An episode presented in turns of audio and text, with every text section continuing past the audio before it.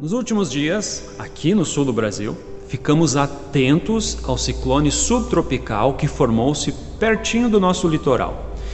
A sua força e imponência colocaram boa parte da população em alerta. Infelizmente, seus ventos fortes trouxeram destelhamentos, quedas de árvores e diversos outros prejuízos em algumas regiões aqui do nosso Rio Grande do Sul. Prejuízos que poderiam ser muito maiores se o centro do ciclone realmente tivesse aproximado um pouco mais aqui do nosso litoral. Bom, passados os riscos do ciclone, eu chamo a atenção para o nome pelo qual ele foi batizado pela Marinha, Iaquecan. Essa é uma palavra indígena lá do Tupi-Guarani que significa o som do céu. Realmente, apropriado nome para um ciclone que, com seus ventos, mostrou o seu som imponente que vem do céu. Por pouco que o Iaquecã, o som do céu, aconteceu justamente quando a cristandade celebra o verdadeiro som, a verdadeira voz do céu. Falo do envio do Espírito Santo sobre os cristãos. É o famoso Pentecostes, que será celebrado lá no dia 5 de junho, exatamente 50 dias após a ressurreição de Jesus. A palavra de Deus registra em Atos capítulo 2 esse momento. Diz assim: De repente veio do céu um barulho que parecia o de um vento soprando muito forte.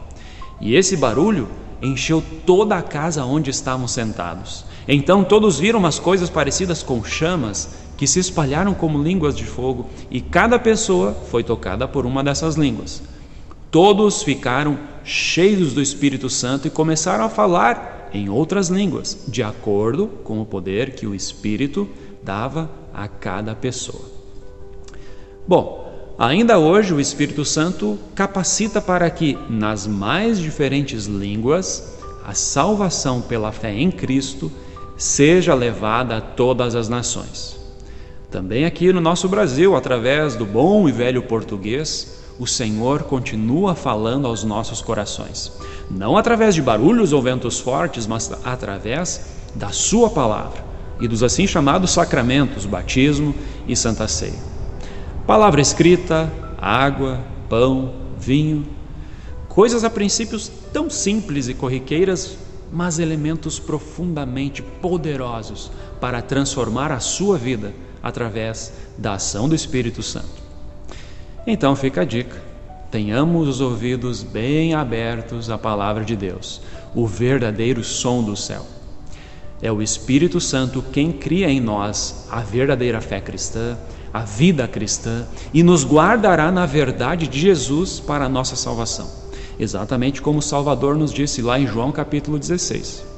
O auxiliador, o Espírito Santo, que o Pai vai enviar em meu nome, ensinará a vocês todas as coisas e fará com que lembrem de tudo o que eu disse a vocês. Para saber mais, entre em nosso site radiocpt.com.br e acompanhe nossa programação. Siga e curta nossos canais no youtube.com/radiocpt, facebook.com/radiodaielb e o nosso podcast no SoundCloud e Spotify. E compartilhe a mensagem de Cristo para todos.